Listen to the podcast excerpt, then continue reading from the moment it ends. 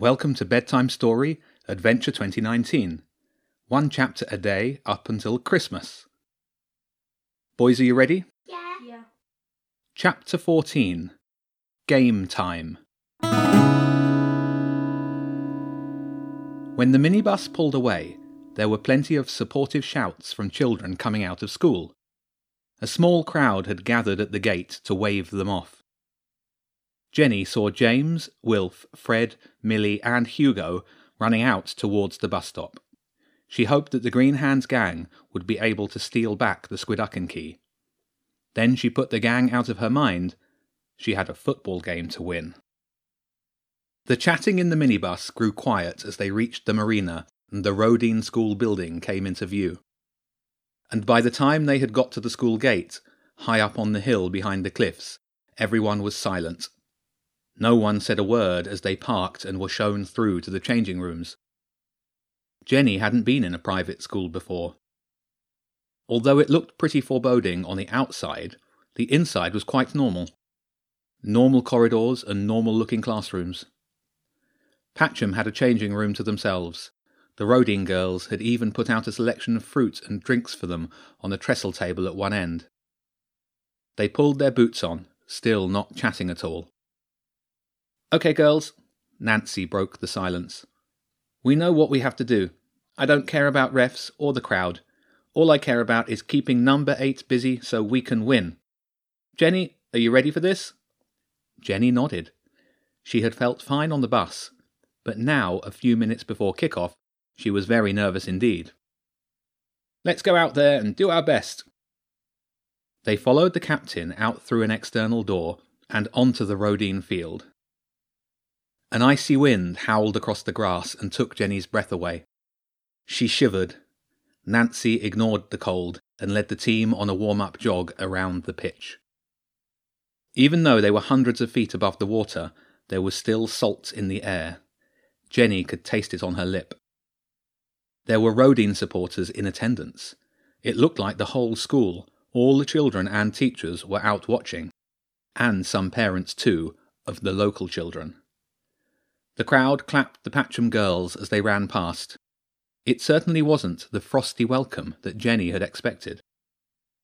After a jog and some warm up stretches, Jenny felt much better. She even managed to glance around for any Patcham supporters and the Green Hands gang, but they hadn't arrived yet. The referee blew the whistle to start the match. Jenny put the gang out of her mind again.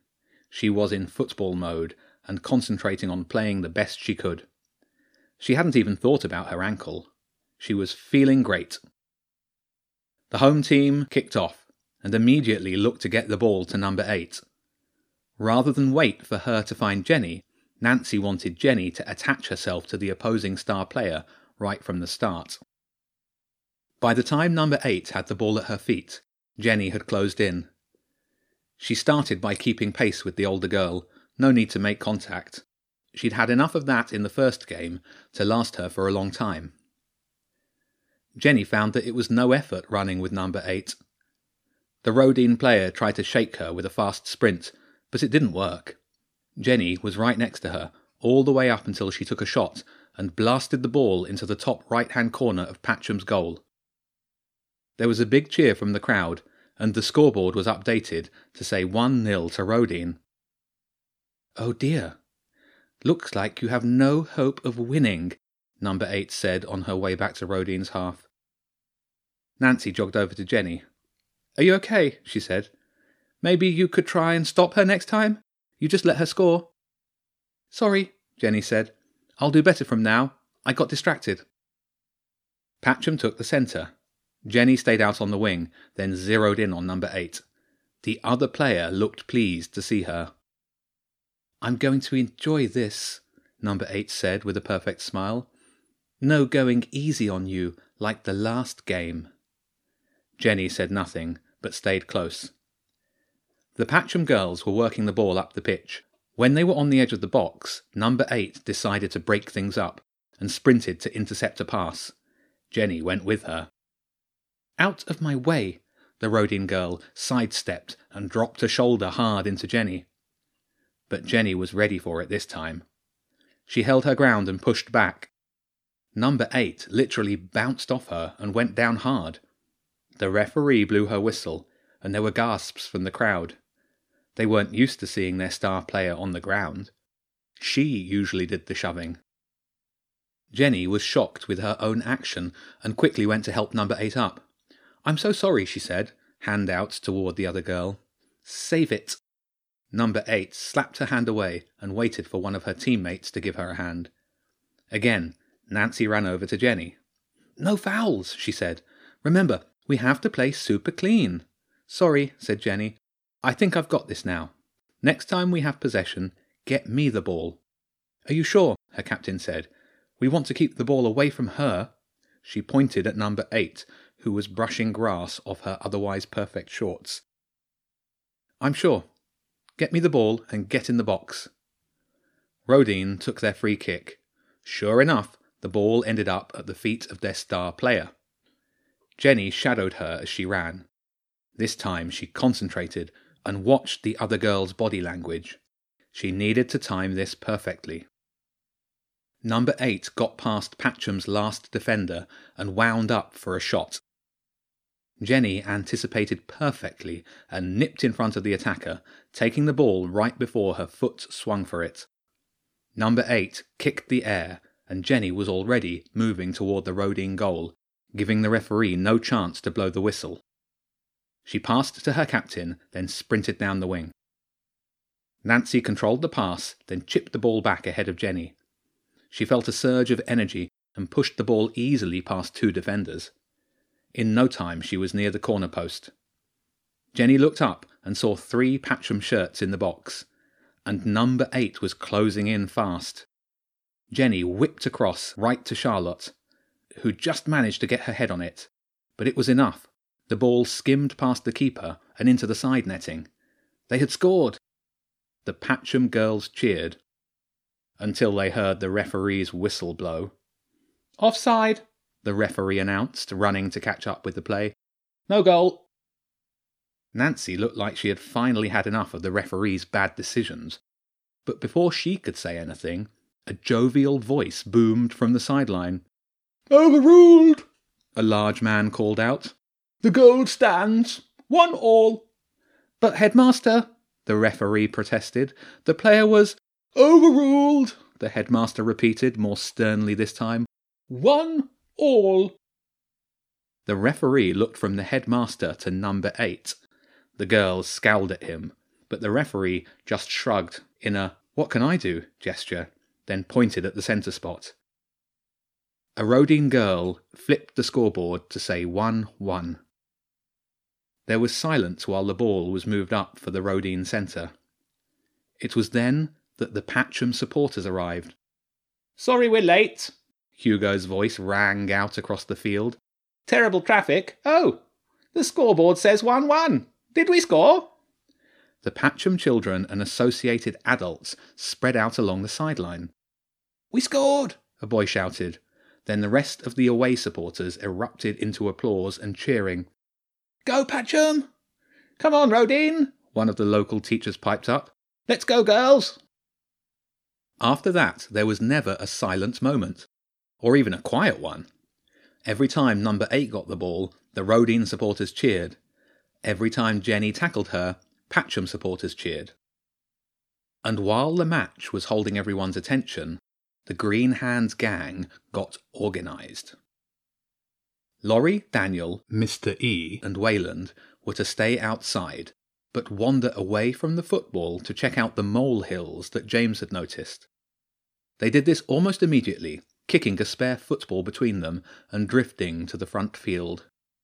Hugo, Joe, Frank, and Arlo were to stay on the sideline in case Jenny needed any help. They spread out and watched the game. Hugo's role was to coordinate and communicate. That meant writing lots of things down on his clipboard. That left James, Wilf, Fred, and Millie to make their way inside the school and retrieve the stolen items. Jenny couldn't pay any attention to the gang, she was too busy on the pitch. She did think, after she blocked a hard shot from number eight, that she saw James and his team slip off into the school building. The game was intense. Now that number 8 was being shut down by Jenny, the other Roedean players were getting more involved. And the headmaster continued to hold the referee in check. When the whistle went for half time, Patcham were winning 5 4. Before joining the team huddle, Jenny went to speak to Hugo to see how the gang was doing. He was standing with Laurie, Daniel, Wayland, and Mr. E, and had his clipboard out. As usual, he had made a lot of notes. How are we doing? she asked. There's a few things that we've noticed, Hugo said, rather loudly as always, even with the wind whipping the words away. Jenny stepped in closer. Indoor voice, Hugo, she said softly. Ah, yes, he said, still loudly, but less likely to be overheard.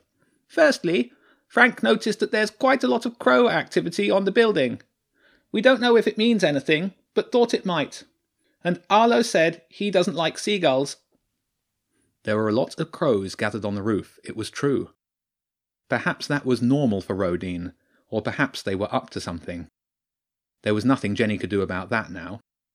Secondly, Daniel and Wayland confirmed James's thought about the molehills.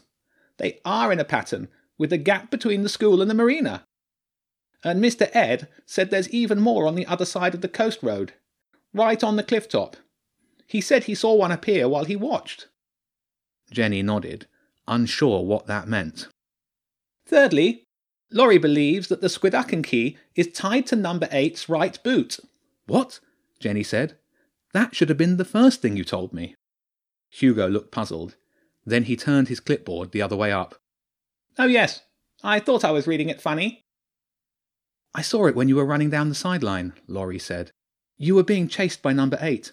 She tried a crazy sliding tackle and clipped your ankle, but you didn't seem to notice. He looked at her expectantly for a moment. Jenny just nodded. She slid right off the pitch near me, Laurie said, and I thought about giving her a quick kick, you know, 'cause she's evil. But then I saw it sticking out of her laces. A squidducken. I'm sure of it. We need to tell James, she said urgently. They're looking in the wrong place. Send Jo in to warn him. She can say that she was looking for the toilets if she gets caught. Looking for toilets, Hugo said slowly as he wrote it down. What about the boot?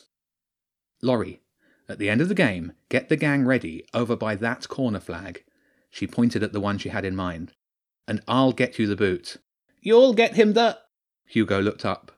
Oh, you will? Yes, right at the end of the game. Now send Joe inside to warn James. Jenny left the gang and joined the football team huddle. A few minutes later, the Green Hands gang started a Mexican wave through the crowd, and Joe slipped away into the Roedean School building.